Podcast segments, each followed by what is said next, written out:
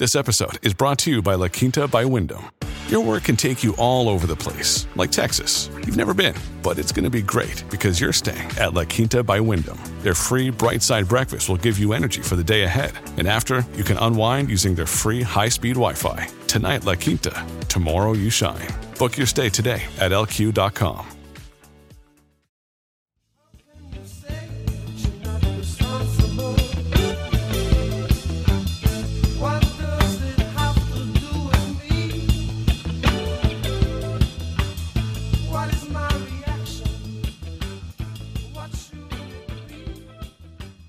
Hello, and welcome to the Why We Argue podcast. I'm Robert Talisse, your host. I'm professor of philosophy at Vanderbilt University. Why We Argue is produced by Humility and Conviction in Public Life, a project based at the University of Connecticut, which explores how to balance our deepest commitments with open mindedness, a respect for reason, and intellectual humility. The series, which is made possible by generous funding from the John Templeton Foundation, features brief discussions with publicly minded figures about the state of civil discourse in contemporary democracy. My guest today is Ilya Somin. Ilya is professor of law at George Mason University. He's not only an accomplished legal academic and expert on constitutional democracy, he's also a public intellectual whose work has been featured in the Wall Street Journal, the Los Angeles Times, and the New York Times, among many other major outlets. He's appeared on NPR, CBS, MSNBC, and the BBC, and he blogs regularly at the Volokh Conspiracy at the Washington Post website. He is, moreover, the author of a wonderful book titled Democracy and Political Ignorance Why Smaller Government is Smarter, which was published in a revised edition by Stanford University Press in 2016. Hi, Ilya. Hey, how are you? I'm doing okay. Uh, how are you doing today? Great. Great. So thanks for joining us on the Why We Argue podcast. Um, so, Ilya, the U.S. has a new president, and his first, first month in office has been, um, we might say, uh, by many metrics, perhaps non-standard.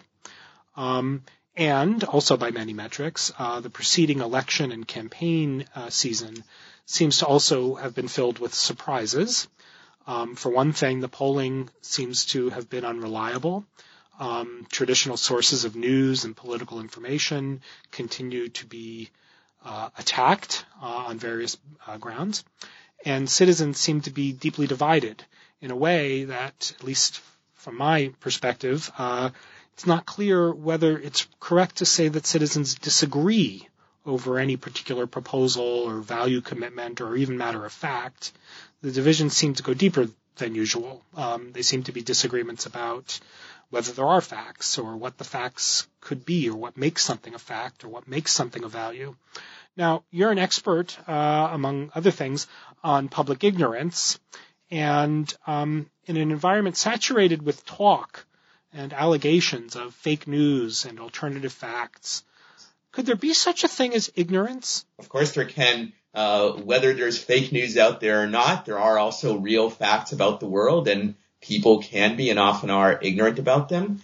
Uh, and I think you know there's several levels to ignorance. One is ignorance about very basic political information, such as which officials are responsible for which issues, which party is in control of Congress, what Obamacare is and what it does. A recent poll came out finding that over a third of the public doesn't realize that Obamacare and the Affordable Care Act are the same thing. And so there are many basic things like that that the uh, the public or a majority of it often doesn't know, uh, and they have an impact on people's political attitudes, voting choices, and other decisions. There's also a second level where people do know some things, uh, but they're highly biased in the way that they process information. As a result, they tend to discount or ignore anything that goes against their pre-existing views. On the other hand, they overvalue anything that reinforces it, and that makes them susceptible to deception, fake news, conspiracy theories, and so forth. This phenomenon exists on both right and left, and it's certainly not unique to the last election, but it's fair to say that Donald Trump exploited this kind of ignorance, both the ignorance about basic facts and the susceptibility to deception and manipulation. He exploited that even more than most conventional politicians do. And I think much of his success, not all, but much of it, uh, is due to his skill at this kind of demagoguery. Right. So let me ask a question about. So do you think that? Um, I mean, that's a th- that was a, a, a real nice way of putting at least two dimensions of complexity when we're thinking about public ignorance. Right. There's information people don't have, and then there's ways you were saying in which people have information but process it in ways that reveal or are driven by biases and uh, and other kinds of uh, effects that are not always visible uh, uh, to us that we're susceptible to. Um, do you have any views about the role um, that sort of not only media but maybe particularly social media has played in um, uh, maybe in not particularly or especially um, or only maybe the, this past election, but is there a way in which the social media environment has contributed to these tendencies so that they seem, I mean, they seem to me more pronounced than they have been in the past? it's certainly fashionable to blame the media, both conventional media and social media, for the sad state of public ignorance. And uh, I certainly think there are many flaws in both kinds of media, but I also think uh, their role is easily overstated and often is. Uh, if you look at the level of political ignorance today, it's not that much different than it was 20 or 30 years ago before we had the internet and modern social media. Uh, and also in those days, people, lots of studies showed that people were still susceptible to deception, manipulation, uh, to believing things that accorded with their pre-existing views and ig- ignoring those that didn't. Uh, I do think that what we have today is in some ways worse than two or three decades ago. I'm not sure the media is as much to blame for this uh, as growing political and partisan polarization. If you look at data on how people feel about the opposing political party, say how Republicans feel about Democrats and vice versa, they hate each other on average much more today than 20 or 30 years ago. There are a number of reasons for that, but uh, the bottom line problem here is that the more you hate and despise the opposing party, uh, the more you tend to be susceptible to any kind of deception and manipulation that reinforces your pre-existing views, and the more you're going to be closed off and suspicious of uh, any opposing viewpoint, particularly one of, uh, that's associated with the opposing party that you love to hate. Right. But do you think, though, um, that maybe the social media environment, Facebook and Twitter feeds and comment threads on um, uh, web pages, um, maybe they don't increase our, our vulnerability to certain kinds of biases, confirmation and others, um, but maybe they make the occasions for um, being subject to those biases much more prevalent? Could that be true? It could be true, uh, but I think the case for it is not as strong as some people like to claim. Uh, if you think about people who spend a lot of time arguing on social media, trolling, and so forth, they are the kinds of people who in an earlier generation might well also have been very committed partisans and might have uh, sort of channeled those proclivities in other ways. So if you look at other periods in American history that were where there was deep partisan division of various kinds, say in the 1850s or the 1930s, or perhaps in some ways in the 60s, it's hard to say whether things are worse today than they were then when you control for various other variables.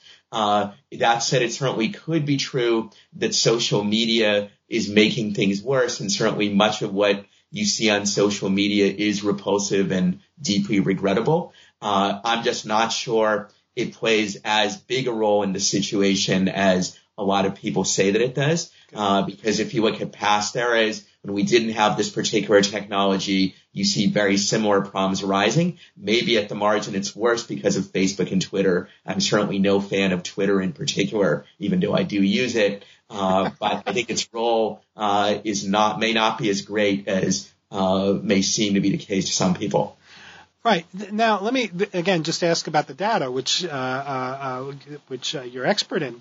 Is there a correlation between, um, or could there be data that suggests? I'm, I'm not, now not sure how this would be tested. Well, I guess I can think of some ways. But is there a correlation between sort of um, political ignorance and the tendency to see the other side as um, something to be despised rather than merely mistaken? Are those at all correlated? to some extent, but it's made complicated by the fact that the most rabid partisans also tend to be the people who follow politics more most closely. I see. They are what in my book I call political fans. Uh, so if you merely just uh, do an analysis where you correlate knowledge with bias, it may even be the case that some of the most knowledgeable people are the most biased, uh, because some of the most knowledgeable people are those who are the most committed political fans, who are you know the strongest partisans. If you control for partisanship, uh, you control for some other variables like that, I think it will turn out that more knowledgeable people are more cognizant of the fact that uh, there's opposing views on different issues that may be valid. Uh, but much depends on the person's motives for seeking out political information. Uh, in my book, I point out that if your only motive for seeking political information is just to be a better voter, to make better decisions, that's not much of an incentive because the chance that your vote will make a difference is very small. Uh, so sadly, a high percentage of the people that do spend a lot of time learning about politics, they're doing it for reasons other than truth seeking. They're doing it because they're political fans, because they enjoy being partisans, uh, and so forth. Uh, much as if you think about sports fans whom in the book I analogize to political fans to some degree, the most committed sports fans for the most part are not the people who want to objectively study sports to get the truth about who's the best player or the best coach or whatever. Uh, they're people who are really committed partisans of the Yankees or the Red Sox or uh, the 49ers or the Cowboys or whatnot. And be, precisely because they're really strongly committed fans, they tend to process information in a biased way. If a call goes against their team, they tend to assume it must have been a bad call. It goes in favor of their team, they assume it must be right. And the way that sports fans process sports information also tend to be similar in relevant ways to the way that political fans process political information. Well, good. I'm glad we got uh, you know, one of the things I I, I liked about um, uh, uh, your book uh, was that the way in which you you you, you fashioned that analogy. Um, so let me ask a, a, a sort of a question between the, the sort of political fans, as, as as you've called them in the book, and we're now calling them, and uh, sports fans. But is it is it is it pre- is it so prevalent among sports fans to see the fans of other teams as um, beyond the pale and craven? I mean, they just like the they like the wrong team, but it seems in politics there's there tends to be, or maybe it just has a different face. Uh, there seems to be more of a tendency to not not be able to recognize the other side as having a view at all, rather than just being a noise machine or uh, um, that is. Um, it seems that the rivalry between sports fans doesn't doesn't hit the same level as the rivalry among political fans, or do you think I'm mistaken about that? So I'm not saying that the analogy between sports fans and political fans is perfect in every way. Right. Clearly, political fans can be even more intolerant and hostile than sports fans. Those sports fans uh, can go pretty far in this to the point of having violence and riots against fans of rival teams, which has occurred in Europe, Latin America, and elsewhere, and even on rarer occasions in the U.S. Right. Uh, obviously, with political fans, uh, this goes even further uh, in that with sports fans, often at least there's at least some sense that uh, you know uh, I'm a Red Sox fan because I grew up in Boston, but if I grew up somewhere else, I could easily be a Yankees fan or a, a Dodgers fan or whatnot. Whereas on the other hand, with political fans, uh, because uh, they don't process the information at all objectively, and they tend to think that it's just very obvious that their side is right. Uh, there's not a sense that uh, they became a fan of their particular side because of arbitrary background characteristics or happenstance. There's a sense that they became a fan of their side because that's the only right thing to do, and fans of the other side uh, must be either ignorant or stupid or evil. Right. Um, now, it's it's also an interesting feature of of the analogy is that um, uh, both politics and sports are um, central foci of a, um, a in some some people's view, peculiar media uh, um, uh, entity. Uh, there's sports radio and political radio. uh, those are the two main sort of talk radio platforms. Um, and there, again, uh, I'm just a casual observer of these things. It seems that disagreement on sports radio um, it tends to be more civil, even among people who really don't like uh, each other's um, sports fan commitments uh, than political radio. Does that does that seem like it's right or? You you could be right. Uh, I'm not an expert on either sports or political talk radio. I would say though that sports radio, in my impression at least, tends to be regional. So it tends to be oriented towards fans of a particular team, or at least of the teams in a particular city, uh, and therefore uh, there's a sense in which the discourse is all oriented towards fans of one side. With political talk radio, uh, you know, th- things are a little bit more complicated. Sure. Though there too, uh, you see uh, discourse that's you know, there's a conservative talk radio show versus a liberal one, and they have mostly an audience of their viewpoint. But it probably is the case that more of political talk radio is generated towards uh, fostering hatred of the opposing side, whereas with sports talk radio, while you do see this sometimes, it may be more about sort of loyalty to your own team and only secondarily uh, hatred of the other team. Well, the, the one thing again, I'm not a, myself much of a sports fan, but um, one thing that's that's interesting. I, I'm sure somebody out there has been been paying attention to this stuff in a scholarly way. Um, one thing that's interesting is um, the uh, the callers at sports radio tend.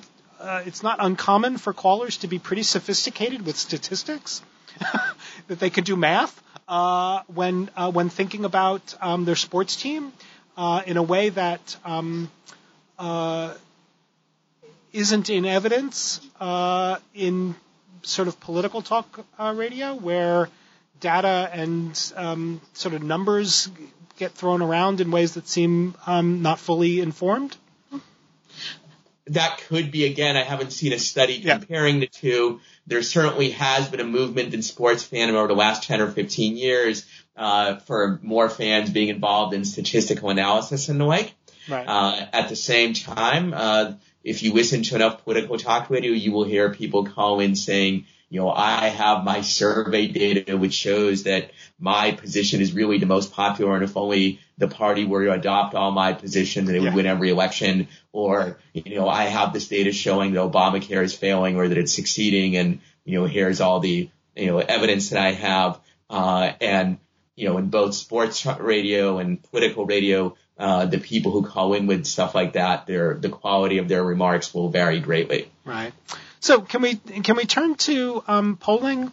Um, so uh, one of the one of the things that one often hears, especially um, among people who were disappointed with the election result, um, is there's a lot of diagnosing and lamenting about um, over rather. Uh, you know, misleading polling and bad polling, and we shouldn't trust pollsters. Uh, I take it you've looked at this somewhat. Um, do you have anything to say about what's gone on with the polling, if anything? yeah, I think the polling wasn't nearly as bad as many people say that it is. What was flawed was some people's analysis of the polling. Uh, overall, uh, polls tended to show that Hillary Clinton would win the popular vote by about three to four points. She actually won it by two points. So there was about maybe a one to two point polling error there. That's not that big. It's not unusual. It's not even that much difference from the degree of error that we had in 2012, uh, when it was also about one to two point. Uh, the difference, of course, was that the error in 2012 merely meant that Obama got a slightly bigger victory than the polls predicted, whereas the error in 2016, because of the way that it played out in certain key swing states, it actually led to the outcome being different than was expected. Uh, but if you look at some of the better analysts, what they predicted in the case of Nate Silver, for example, was that there was roughly a 30% chance that Trump would win. That was Silver's final prediction in the uh, couple days right before the election. And of course, events that have a 30% chance of happening, they happen all the time. So I think the mistake that was made was not so much that the polling was bad, though there may have been methodological errors in some of the polls and some of those key swing states. I haven't studied that closely. Rather, the error that was made was sort of to make the assumption that if one side is consistently leading in the polls, even by a small margin, uh, that meant that it was almost inevitable that they would win. Uh, whereas if the lead is only by two, three, or four points, then a small polling error uh, of the kind that happens all the time could potentially swing the election the other way, which I think is exactly what happened. It also meant that given the small size of the margin, small events like the last letter by Comey and other things of this type could potentially shift the balance in a way that they would not have done if, say, it was a five or seven or eight point polling lead as opposed to a three or four point one. So, something that you said uh, struck me as very interesting because it sounded as if one of the um, one of the things that may have um, occurred is that some of the people looking at multiple polls, um, seeing a consistent trend of uh, Hillary Clinton um, winning by, you know, let's say four points, three points, which is pretty significant. Um, thereby took that took those the, the multitude of those polls or the number of those polls as um, confirming evidence that she would win. It's almost like a gambler's fallacy in a way that um, you've got 12 polls, all of which show that Hillary's winning, you know, Hillary's going to win. That the fact that there's 12 of them rather than 10 of them provides additional evidence or something. Is this right? Yeah, I, the fact that there's 12 rather than 10 does provide some additional evidence. Right. But as Nate Silver and other analysts pointed out, even beforehand, it is often the case that errors in polls are correlated because most reputable polls, there are, are some significant similarities in their methodologies. Uh, and therefore, if one is erroneous, there's a good chance a lot of other ones are as well. Uh, so therefore, the the evidence is not as mutually reinforcing uh, as it would be in a world where the errors in polls had little or no correlation with each other. I see. I see. Great. So, um, given that uh, we've we've got uh, um, th- these tendencies um, in our political thinking, uh, these these kinds of biases towards you know we we we we we, give a, a um, uh, we, we upgrade uh, in our own minds evidence that speaks in favor of our views. We discount the credibility of countervailing evidence. Um, we tend to uh, surround ourselves with confirmers uh, and uh, marginalize disconfirming uh, considerations. Um, do you think that there are any sort of lessons that we should take away as as as a public from this particular election? Yeah, so I would say a, a couple of things. One is it's good to at least be aware of the problem of political ignorance and also of these biases that you just mentioned. Uh, people who are aware of them are at least perhaps somewhat less likely to be overconfident in their opinions and the like, and perhaps to be at least slightly more open to opposing arguments and evidence. Uh, but the bigger takeaway, I think, is that uh, what we want to do is over time alter the structure of incentives so that people will be less likely to behave that way. And I think the root of the problem here is what I pointed to previously that if your goal is in acquiring political information is just simply to be a better voter, that isn't much of an incentive at all because the chance that your vote will make a difference to an electoral outcome is extremely small, about one in 60 million in a presidential election, for example. Uh, so therefore, it's not surprising that a lot of people are just ignorant. They focus on other kinds of things where their time is more likely to have a payoff, and that those who do follow politics closely, truth seeking is not their highest priority. Uh, if we want to change that, it would be desirable to make more of our decisions in settings uh, where we have better incentives to acquire good information and also to use it wisely. Uh, to give an example that I also use in the book, if you're like most people, you probably spent more time and effort acquiring information and thinking about it the last time you bought a car or a TV set than the last time you decided who to vote for for president or for any other political office. That's not because you think that your TV set is more important than who governs the country or that it deals with more complicated issues. It's that you knew that the TV set decision would actually make a difference. The TV that you choose is the one that's actually going to be sitting in your living room.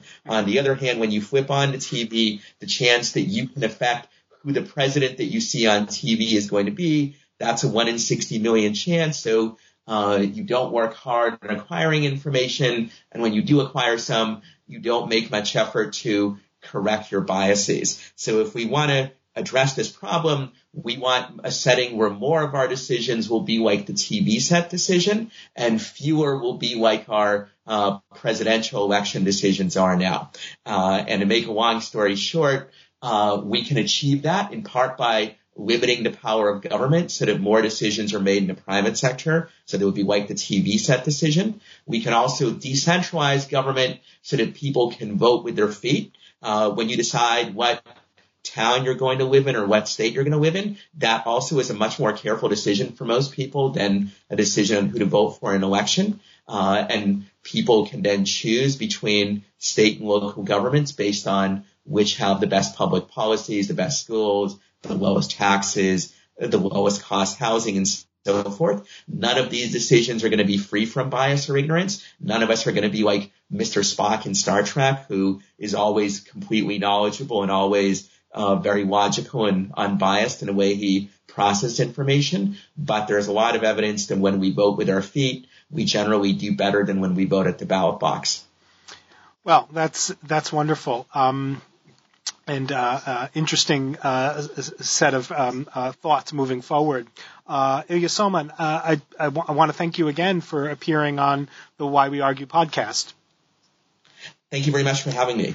Um, and thank you, listener, uh, for tuning in to the podcast, which is produced once again by the University of Connecticut's Humility and Conviction in Public Life Project with generous support from the John Templeton Foundation. You can follow the project on both Twitter and Facebook. The project is at, at Public Humility. Thank you. Bye for now.